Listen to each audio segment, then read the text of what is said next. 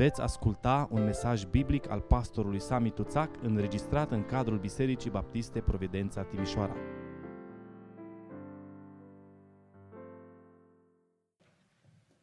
Îl lăudăm pe Domnul nostru și mulțumim pentru privilegiul care îl avem în această seară, pentru ultima dată în anul acesta să stăm împreună la masa Lui. E un timp deosebit întotdeauna când ne apropiem de masa Domnului. Și cum spuneam dimineață, chiar dacă suntem în această perioadă de advent, există o legătură inseparabilă între întrupare și ispășire.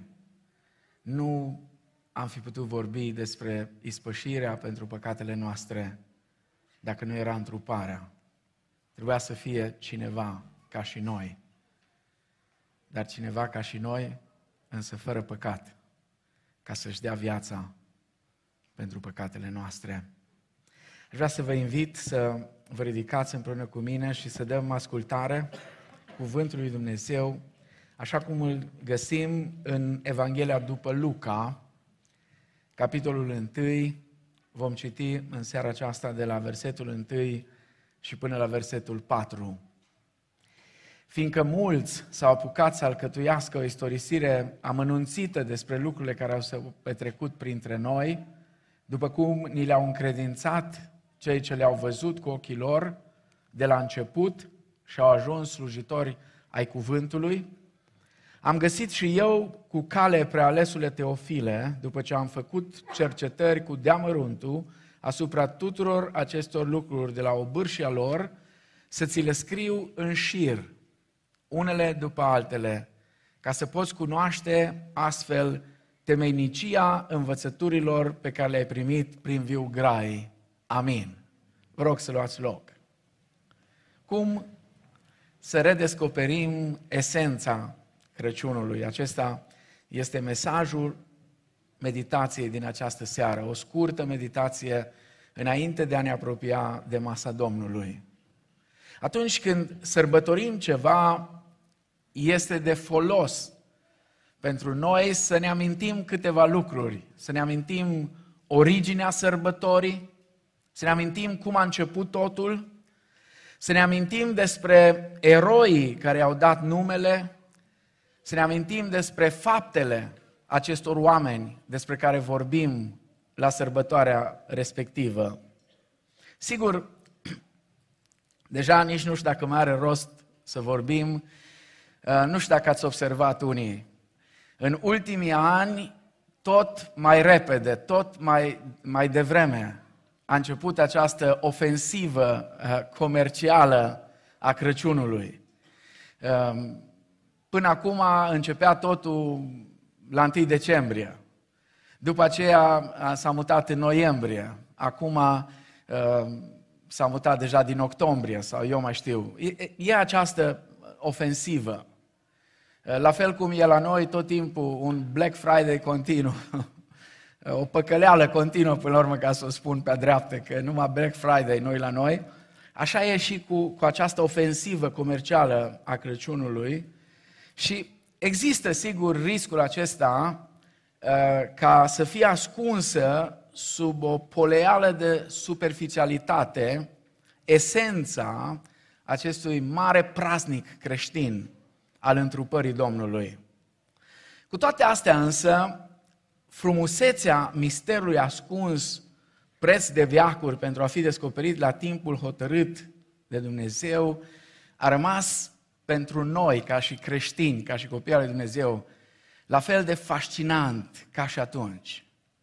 De fiecare dată, în fiecare an, dacă citim cu inima deschisă pasajele din Scriptură care vorbesc despre asta și îmi place foarte mult de ceea ce spune Luca aici, chiar la începutul Evangheliei. Luca nu scrie la întâmplare. Luca nu scrie ca unul care nu știe exact despre ce s-a întâmplat acolo. Luca scrie ca și unul care a cercetat cu deamăruntul, ca și unul care a căutat să fie cât se poate de exact și de clar în lucrurile pe care le prezintă. Luca scrie ca și unul care a stat de vorbă, a vorbit cu cei care, spune, după cum ni le-au încredințat, cei ce le-au văzut cu ochii lor de la început. Oare cine să le fi văzut cu ochii lor chiar de la început? V-ați gândit? Oare la cine face referire Luca? Oare cine să fi fost sursa sau sursele, cine să fi fost sursele primare de la care Luca s-a inspirat? V-ați gândit vreodată? Cine au fost cei care au spus lui Luca cum au stat lucrurile? Toate lucrurile acestea, toate întâmplările acestea ne, ne fascinează.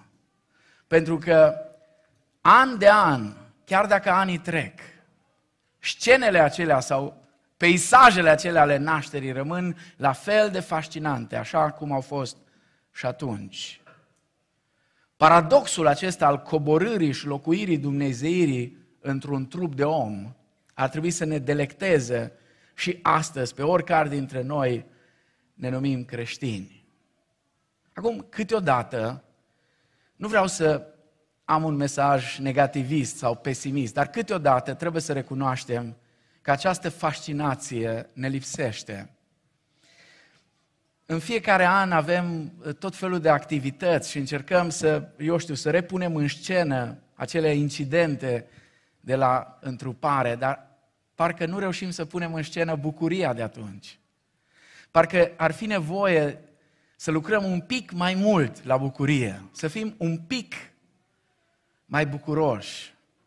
Așa cam cum au fost ciobanii aia când au văzut uh, cerul că s-a deschis și au auzit cântarea îngerilor sau strigarea lor, nici nu știu exact, au cântat, au strigat.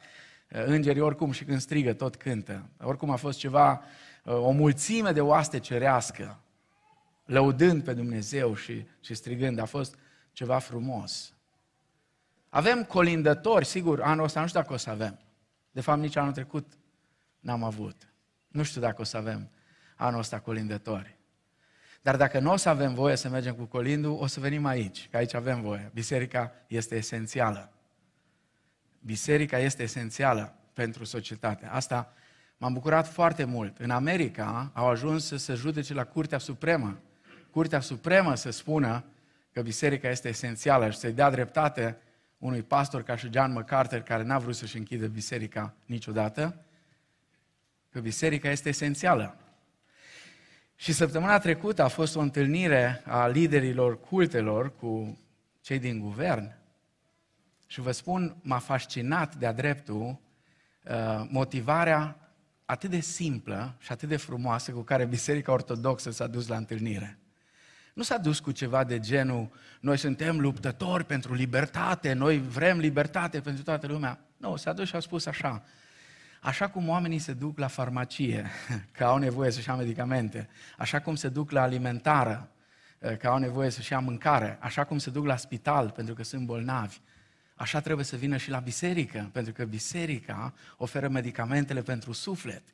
Și rugăciunea comună, asta, asta m-a fascinat de dreptul, în vreo trei paragrafe în care ei au motivat de ce biserica este esențială, au spus rugăciunea comună este cea care ne dă vindecare, care dă încurajare, care întărește, la atât la nivel spiritual cât și psihologic și chiar și fizic. Dacă nu o să fie colinde pe afară, o să ne întâlnim aici în seara de ajun, un ceas măcar, și o să ne colindăm unii pe alții și o să lăudăm pe Domnul. O să vedem ce facem. Dacă nu o să putem merge să colindăm de la casă la casă. Însă știți, eu nu cred că colindele ne lipsesc când e vorba de Crăciun. Acum toată lumea are peste tot, intri în magazine, colinde. Ă, mergi cu mașina, dacă vrei, colinde. Eu cred că încântarea ne lipsește. Nu colindele, încântarea. Încântarea care i-a cuprins pe tot. Vă dați seama ce încântare i-a prins pe magii aceia care au observat pe cer o stea care nu mai fusese până atunci. Au fost atât de încântați încât s-au adunat din mai multe locuri au venit împreună, să nu vă închipuiți că au fost trei oameni, ca și în povestea cu Baltazar, Melchior și Gaspar, sau eu știu cum îi chema, eh, habar n-am dacă câți au fost, dar în orice caz, ca să intre cineva în Ierusalim, să intri într-o cetate și să se tulbure toată cetatea, numai așa că au venit trei speriați pe acolo, nu cred. Cred că a fost un alai uluitor. Și au venit încântați. Dacă ne lipsește ceva, este bucuria și este încântarea. Asta ne lipsește în perioada aceasta atât de frumoasă în care încercăm să redescoperim esența Crăciunului. Umaniștii, știți, ce au spus, au spus că ar fi măcar așa bine ca de Crăciun să redescoperim spiritul Crăciunului și să fim mai darnici decât de obicei. Și eu nu-i critic. Într-un fel, cred că au dreptate. Într-un fel, cred că au dreptate. Cred că e bine de Crăciun să fim mai darnici. Doar că eu spun ceva mai mult decât spun ei, cred că e bine să fim darnici tot timpul, nu doar de Crăciun. Amin? Să fim darnici întotdeauna. Pentru că întotdeauna, spunea Domnul Iisus, pe săraci, când îi aveți de Crăciun împreună cu voi? Nu, pe săraci, când îi avem cu noi? Îi avem cu noi tot timpul. Acum, cum am putea noi, ca și creștini, să redescoperim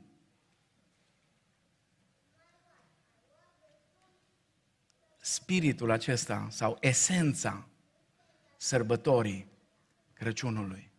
Cum am putea noi să sărbătorim într-un mod înțelept întruparea Domnului Isus Hristos? Cred că cel mai bun lucru care îl putem face în perioada asta este să mergem înapoi la Biblie. Este bine să mergem înapoi la textele primare ca să redescoperim spiritul în care a avut loc pentru prima dată sărbătoarea aceasta. În seara asta, tocmai în sensul acesta, aș vrea să privim puțin în Evanghelia după Luca. Este poate cea mai detaliată dintre toate Evangheliile cu privire la nașterea Mântuitorului. Atunci când citim cu atenție istoria nașterii, vom descoperi că este cel puțin neobișnuit, ca să nu spun hotărât mai dinainte de Dumnezeu, că toate personajele implicate în narațiunile întrupării au în comun câteva caracteristici. Și aș vrea să ne uităm la aceste caracteristici ale personajelor care sunt implicate în istoria aceasta de început a Crăciunului, în narațiunile care vorbesc despre întruparea Domnului. Prima caracteristică, marginalizarea de către societate. Mai întâi, persoanele acestea care le găsim pe paginile Scripturii și în mod special aici, în Evanghelia după Luca, nu reprezintă persoane autosuficiente, puternice și cu privilegii. Mai degrabă sunt persoane care au nevoi neîmplinite. Sunt persoane cu lipsuri, persoane lipsite, persoane marginalizate de societate pentru un motiv sau altul. De exemplu, primii cu care facem cunoștință, dacă o să vă uitați mai departe în Evanghelia după Luca, capitolul 1, începând cu versetul 5, primii cu care facem cunoștință în narațiunea pregătitoare uh, la venirea lui Hristos, este, uh, sau sunt cei din familia preotului Zaharia. Familia preotului Zaharia nu avea copii, spunea Scriptura. Nu aveau copii și erau înaintați în vârstă. Adică erau fără șanse reale de a mai avea vreunul. În plus, Zaharia era unul dintre miile de preoți și slujitori ai templului, căruia rar îi venea timpul să-și îndeplinească datoria. Dacă mergem mai departe, de la versetul 26, ne întâlnim cu următorul personaj, cu Maria. Maria era o fecioară tânără, Probabil că nu ne vine să credem, dar vârsta ei era undeva 13-14 ani. Era vârsta la care fetele de atunci se măritau.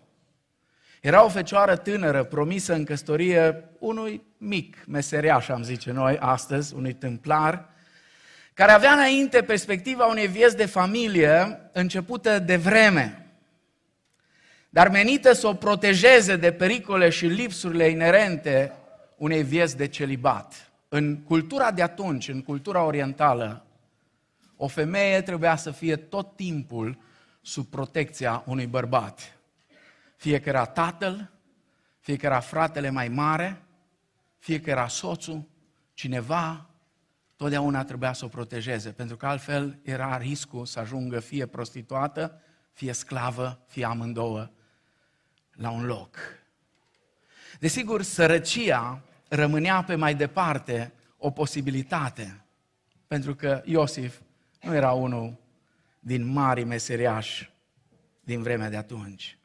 Ciobanii, merge mai departe cu textul, vom da de ei, ciobanii sau păstorii de pe câmpiile Betliemului aveau o meserie aducătoare de mici profituri.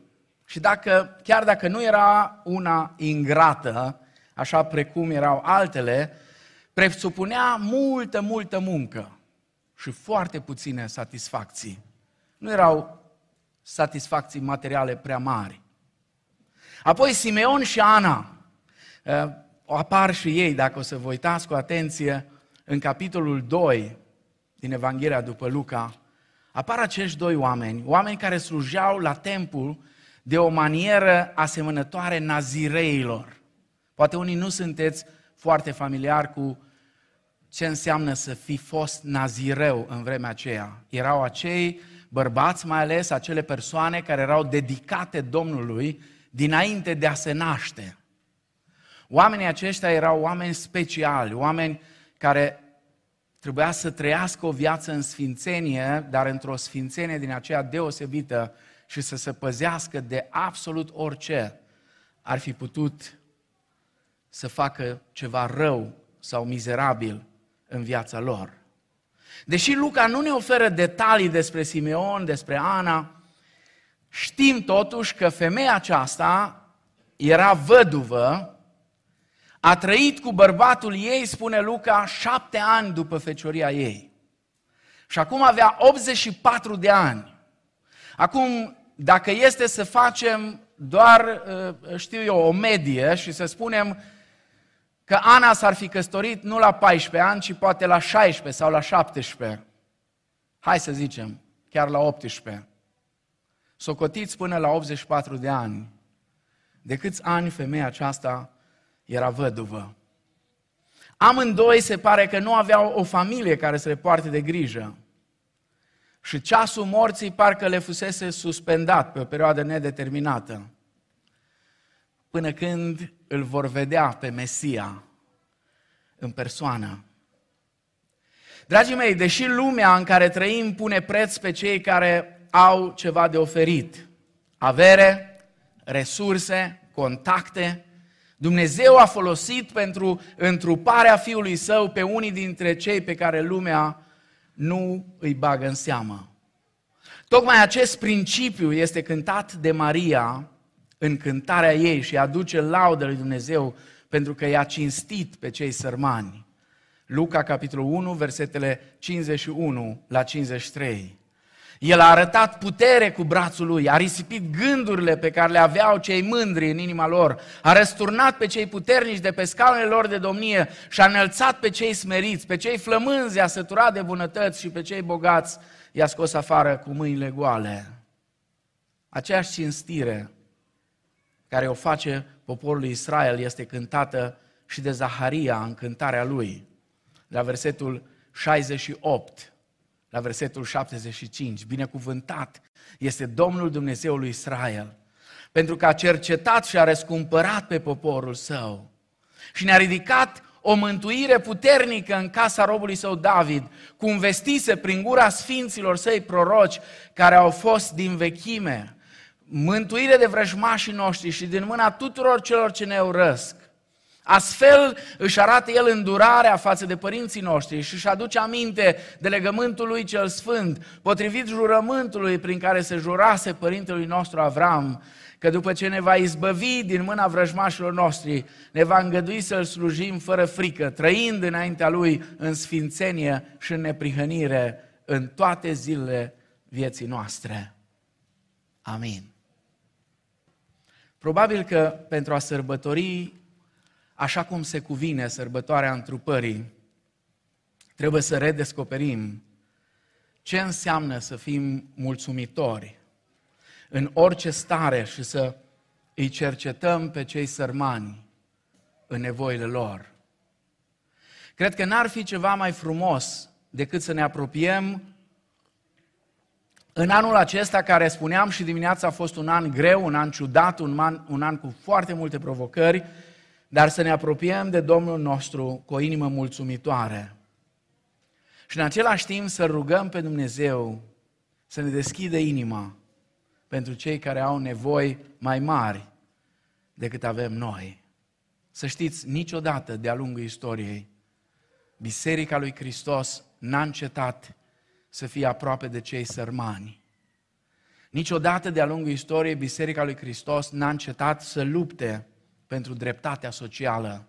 Niciodată în istoria ei, Biserica lui Hristos n-a încetat să-și deschidă inima față de cei care au fost cei mai marginalizați în societate. Atunci când biserica se distanțează de cel căzut între tâlhari, la fel ca și uh, levitul și preotul acela din pilda Domnului Isus, atunci biserica cu siguranță a luat-o pe un drum greșit. Nu e pe drumul Mântuitorului. Atunci când biserica merge pe drumul Mântuitorului, atunci biserica să pleacă întotdeauna și îl ridică pe cel marginalizat, pe cel căzut, pe cel lovit, pe cel sărac. Asta nu e o evanghelie socială, nu despre asta e vorba, ci este punerea în practică a credinței noastre, pentru că spune Apostolul Iacov, credința fără faptă este moartă.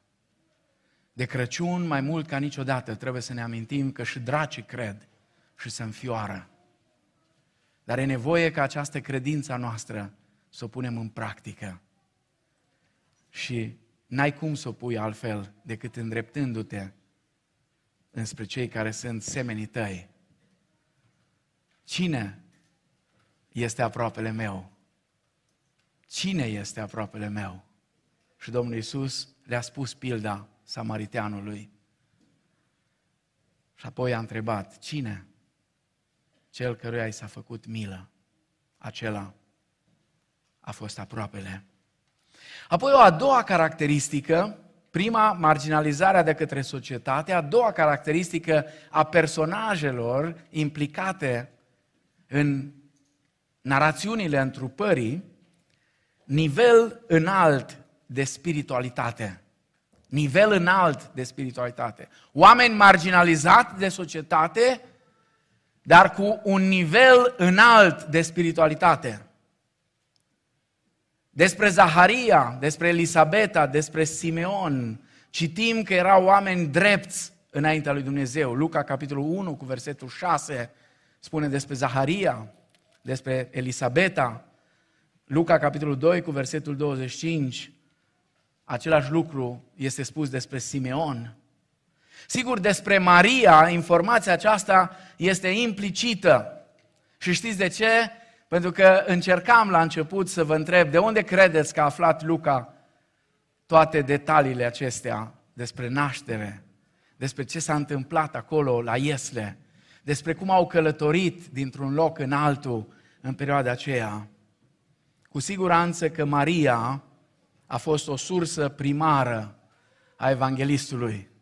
Și atunci era un obicei în Orient că atunci când vorbeai despre tine, nu vorbea așa explicit. Nu te puneai pe tine în față. Pe noi nu ne ajută limba română, dar noi când explicăm cine a fost undeva, eu cu, cu tare și cu tare, eu cu soția mea, vorbitorii de limbă engleză au un avantaj, ei totdeauna spun înainte, soția mea și cu mine, cu tare și cu mine, ăla și cu mine a fost acolo. Noi eh, cam tot timpul eh, facem, nu știu cum le construim frazele, că eh, punctul central este eu. În Orient nu era așa. De aia nu scrie Maria despre ea cât de spirituală era. Dar e implicit că lucrul acesta era așa. Gândiți-vă dintre miile de fecioare din Israel. Ea a fost cea aleasă. Nu o să știm, poate niciodată, poate în cer o să aflăm de ce tocmai ea. Ea a fost cea aleasă. Toate fecioarele din Israel trăiau cu această speranță. Fiecare fecioară din Israel trăia cu speranța că ea va fi mama lui Mesia. Și până la urmă a fost aleasă Maria. De ce? De ce s-a uitat Dumnezeu înspre ea? Sigur, e hotărârea suverană a lui Dumnezeu. Dar în același timp ne uităm la vasul pe care Dumnezeu îl folosește și realizăm nivelul înalt de spiritualitate. Despre ciobanii din Betleem și despre Ana, informația aceasta ne vine indirect din comportamentul lor. Mai mult, și unii și alții și toate personajele acestea uh, care sunt implicate în narațiune sunt personaje care se roagă. Pentru care rugăciunea este foarte importantă. Cu siguranță Zaharia și Elisabeta s-au rugat de multe ori pentru un copil. În cele din urmă, îngerul anunță pe Zaharia în templu, chiar când servea la altarul tămăierii. Ce, ce fantastic lucrează Dumnezeu, chiar și prin simbolurile acestea, chiar și prin cele care noi le avem aici seara asta pentru cina Domnului. Dumnezeu lucrează prin simboluri. Îi vorbește lui Zaharia exact la altarul tămâierii. Altarul tămâierii era un simbol al mijlocirii prin rugăciune. Tocmai acolo Dumnezeu îi vorbește lui Zaharia prin îngerul acesta și îi spune că rugăciunea i-a fost ascultată. Luca redă aici în, în, în narațiunea lui atât rugăciunea Elisavetei cât și a lui Zaharia. Fragmente literare foarte asemănătoare psalmilor. Deși Maria pare să fie o fire mai introspectivă, ea apare în rugăciune doar după ce a constatat cu ochii ei că ceea ce fusese anunțat de înger era corect. Anume, Elisabeta, ruda ei, nu mai era sterilă. Chiar dacă ciobanii nu sunt surprinși de înger în rugăciune de noapte, ei știu să-L slăvească pe Dumnezeu pentru toate cele ce le-au experimentat la Iesle. Dacă ne uităm cum se întorc ei acasă, după ce l-au văzut, spune, haideți să mergem, după ce l-au văzut, au istorisit ce le spusese despre prunc și păstorii s-au întors slăvind și lăudând pe Dumnezeu pentru toate cele ce au ziseră și văzuseră și care erau în tocmai cum li se spusese. De multe ori am stat și m-am gândit la scena asta. Ce gândeau oamenii despre ei? Ei nu erau în situația în care suntem noi astăzi când mergem cu colindul noi mergem cu colindul la oameni care știu, au auzit despre nașterea lui Hristos. Mulți dintre ei cred într-un fel sau altul, chiar dacă nu cred exact cum ar trebui să creadă, au o oarecare credință. Dar vă închipuiți cum s-au întors păstorii ăștia de la Ieslea Betleemului înspre turmele lor, lăudându-L pe Dumnezeu că s-a născut Mesia, cum se uitau cei din jur la ei despre Simeon se poate presupune că se ruga cu regularitate pentru că este descris ca un om evlavios. Ce am putea să mai vorbim despre Ana? Ana este descrisă ca o eroină a rugăciunii și postului, două discipline spirituale de care avem atâta nevoie într-o vreme ca și aceasta. Amândoi își făcuseră din venirea lui Mesia motivația rugăciunii lor. E interesant că tuturor acestor personaje li se dezleagă limba să laude pe Dumnezeu după ce experimentează o mică parte din minunea întrupării și li se confirmă semnul primit sau cerut pentru autentificare. Oare mă gândesc, nu știu dacă e așa, dar n-ar fi posibil oare ca o sursă a insatisfacției pe care o gustăm la sărbători să se datoreze și faptului că nu experimentăm o viață consacrată rugăciunii autentice, fie că ne pierdem timpul în rugăciuni triviale, fie nu mai vedem dincolo de noi înșine lumea mare a lui Dumnezeu și nevoile împărăției Lui, rugăciunile noastre sunt doar rugăciuni egoiste, care au de-a face strict doar cu noi. Oare ce rugăciuni se aduc pe altarul tămâierii în fața tronului mare și alb? Oare cât de bine seamănă ele cu rugăciunile pe care le aducem noi când venim la adunare? Când ne închinăm aici împreună, când strigăm, când lăudăm pe Domnul? Cum arată laudele noastre, rugăciunile noastre în comparație cu ceea ce se aude acolo? Dacă este să reconsiderăm atitudinea noastră vis-a-vis de sărbătoarea aceasta atât de minunată, ar trebui să ne reconsiderăm și trăirea noastră împreună cu Domnul și mai ales aceste, aceste discipline spirituale și modul în care îl lăudăm pe Domnul, fie când suntem singuri, fie când suntem împreună ca și comunitate de credincioși. Uneori ne este așa de greu să ne înălțăm glasurile și să lăudăm pe Domnul.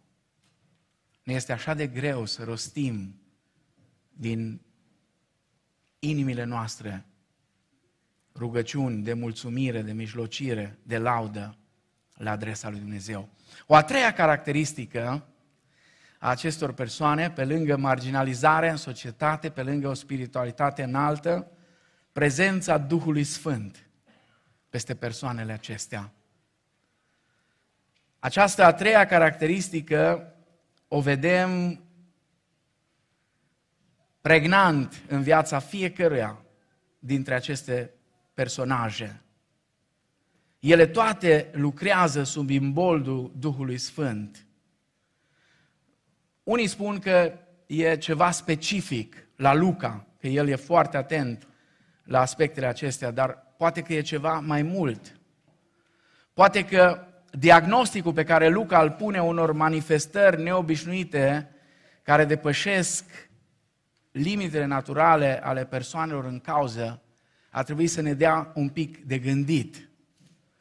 Oricum, în cazul lui Ioan, îngerul Gabriel însuși anunță că se va umple de Duhul Sfânt încă din pântecele Maicii sale. Spune la Luca, capitolul 1, cu versetul 15, va fi mare înaintea Domnului, nu va avea nici vin, nici băutură amețitoare. Din nou, Ioan era un nazireu, nici băutură amețitoare și se va umple de Duhul Sfânt încă din pântecele Maicii sale. Faptul acesta, un veritabil semn, ar fi trebuit să fie suficient pentru Zaharia. El se, se împlinește în tocmai la urarea Mariei și Elisaveta însăși, nu numai pruncul ei se umple de Duhul Sfânt. Uitați-vă versetele 41 și 45. Cum a auzit Elisaveta urarea Mariei, i-a săltat pruncul în pântece și Elisaveta s-a umplut de Duhul Sfânt. Și apoi versetul 44, fiindcă iată cum a ajuns la urechi glasul urechii tale, mi-a săltat pruncul în pântece de bucurie. Duhul Sfânt era deja peste Ioan înainte ca să se nască.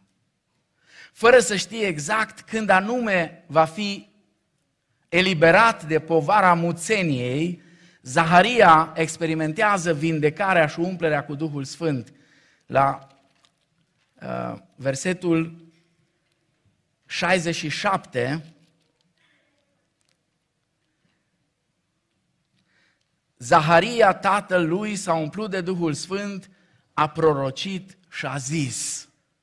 Și apoi urmează cântarea aceea extraordinară.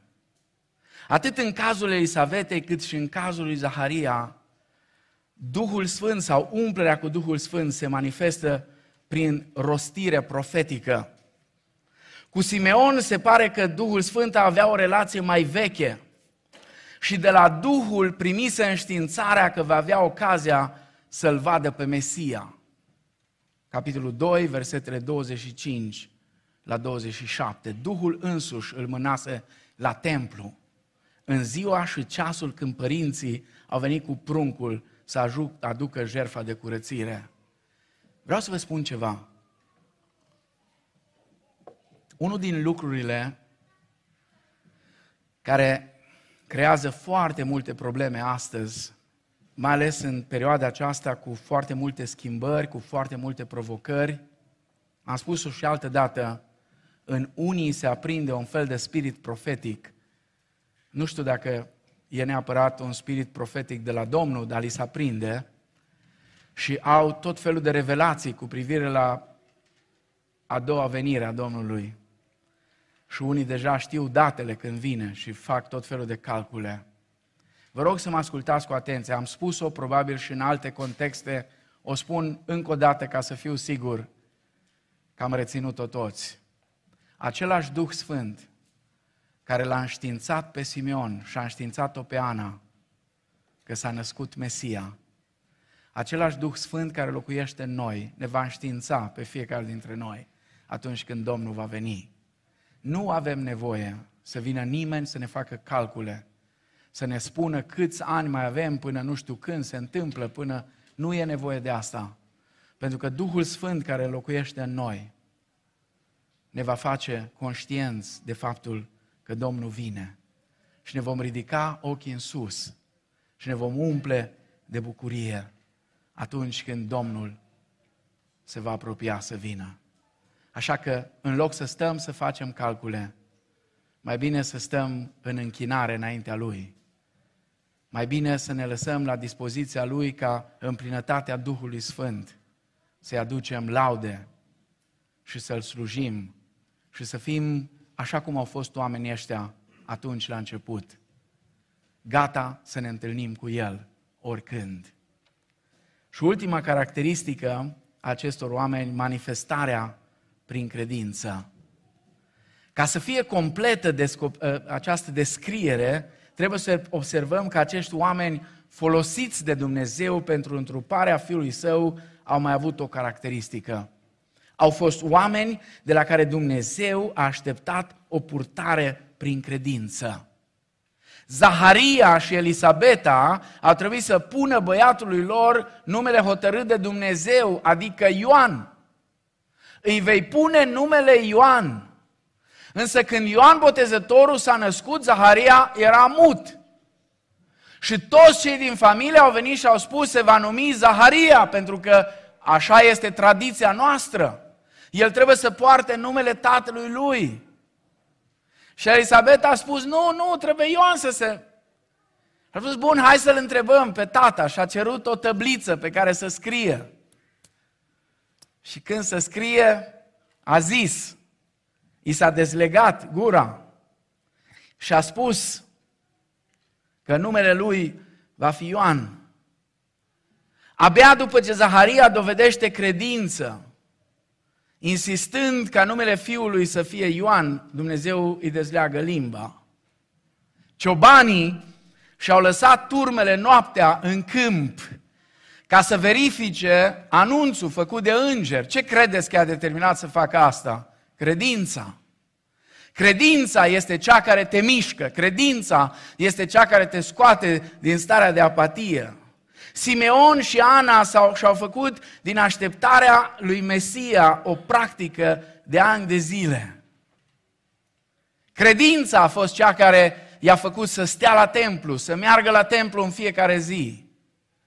Să anticipeze ziua în care, vă dați seama cât de bucuros a fost Simeon când a luat pe Mesia în brațele lui. Așteptase asta de ani de zile. Am lăsat-o la urmă pe Maria în mod intenționat și a cerut un semn, dar a acceptat umbrirea născătoare de Dumnezeu înainte ca să-l verifice. Facă-mi se după cuvântul Domnului. Acestea au fost cuvintele pline de credință ale Mariei. Iată roaba Domnului, facă-mi se după cuvântul lui. Apoi și-a făcut datoria de mamă pentru acest prunc și spune Scriptura că Maria medita la toate experiențele prin care trecea împreună cu soțul ei și toate semnele suplimentare pe care Dumnezeu îi le dădea spre confirmarea celor spuse prin îngerul Gavril, cum că acest prunc era Fiul lui Dumnezeu. De credință era nevoie să poată vedea dincolo de ochișorii unui copilaș ochiul atot văzător al lui Dumnezeu. De credință era nevoie să poată vedea dincolo de gânguritul nevinovat al copilului, glasul lui Dumnezeu care a creat lumea și care mișcă munții. Și nu orice fel de credință, ci o credință îndelung răbdătoare, pentru că manifestarea lui Isus în toate puterea Dumnezeirii avea să fie amânată până în ziua învierii sale. Până atunci, ca și noi. Maria avea să treacă prin multe momente de îndoială, după cum Evanghelia însă își mărturisește. Nu uitați că a fost o vreme când nimeni din familia lui nu credea în el. A fost o vreme când și Maria a trecut prin îndoielile ei, la fel ca și toți ceilalți din familie. Dar prin credință a mers până la capăt. Dragii mei, toate aceste caracteristici expuse aici ale personajelor implicate de Dumnezeu în evenimentele întrupării, marginalizarea de către societate, nivelul înalt de spiritualitate, prezența Duhului Sfânt peste aceste persoane și manifestarea prin credință indică spre o comunitate de un anumit tip. Aceasta este cunoscută încă din mileniile Vechiului Testament, chiar dacă era limitată ca număr atunci, o comunitate profetică. Și membrii acestei comunități profetice erau uniți în așteptarea sosirii lui Mesia. Au fost cei care s-au bucurat de întruparea lui Dumnezeu. Biserica lui Dumnezeu astăzi este adevăratul popor al lui Dumnezeu, care nu cunoaște limitări naționale de educație sau gen sau stare socială, în care Dumnezeu se manifestă după bunul său plac prin Duhul Sfânt, oferind pasiune pentru spiritualitate înaltă, pentru dreptate socială, pentru umblare prin credință. Dacă este să ne bucurăm de aceste sărbători, atunci provocarea este să redescoperim frumusețea trăirii în comunitatea sfinților, peste care a venit nu numai sfârșitul vremurilor, ci și Duhul lui Dumnezeu, așa ca o împlinire a profețiilor făcute de Ioel. Știți că în ziua de Rusalii Petru a explicat ce s-a întâmplat. Este ceea ce au spus prorocii, ce a spus prorocul Ioel, că Duhul Sfânt va veni peste întreg poporul. Noi suntem astăzi într-un fel, într-o situație mult superioară decât au fost ei. Pentru că Duhul Sfânt a venit să locuiască cu noi, să fie în noi și să rămână în noi în viac. Duhul Sfânt a venit să ne unească în jurul lui Hristos și să formăm acea comunitate profetică care trăiește în mijlocul lumii, după valorile împărăției lui Dumnezeu, care a venit și care trebuie să vină. A venit în parte, dar trebuie să vină de plin. Haideți ca la sărbătorile acestea să căutăm să redescoperim esența a ceea ce înseamnă sărbătoarea Crăciunului. Să nu rămânem doar la lucrurile acestea care sunt frumoase. Știți, n-am fost și nu voi fi niciodată dintre aceia care mi-am propus să distrug bucuriile acestea mici și trecătoare ale copiilor, ale celor în vârstă, legate de sărbătoarea Crăciunului. Dar trebuie să fim atenți, să nu rămânem la lucrurile acestea care nu au valoare mare, ci să ne concentrăm atenția la esența a ceea ce este sărbătoarea întrupării Domnului, adică la Hristosul care a venit la noi. Amin.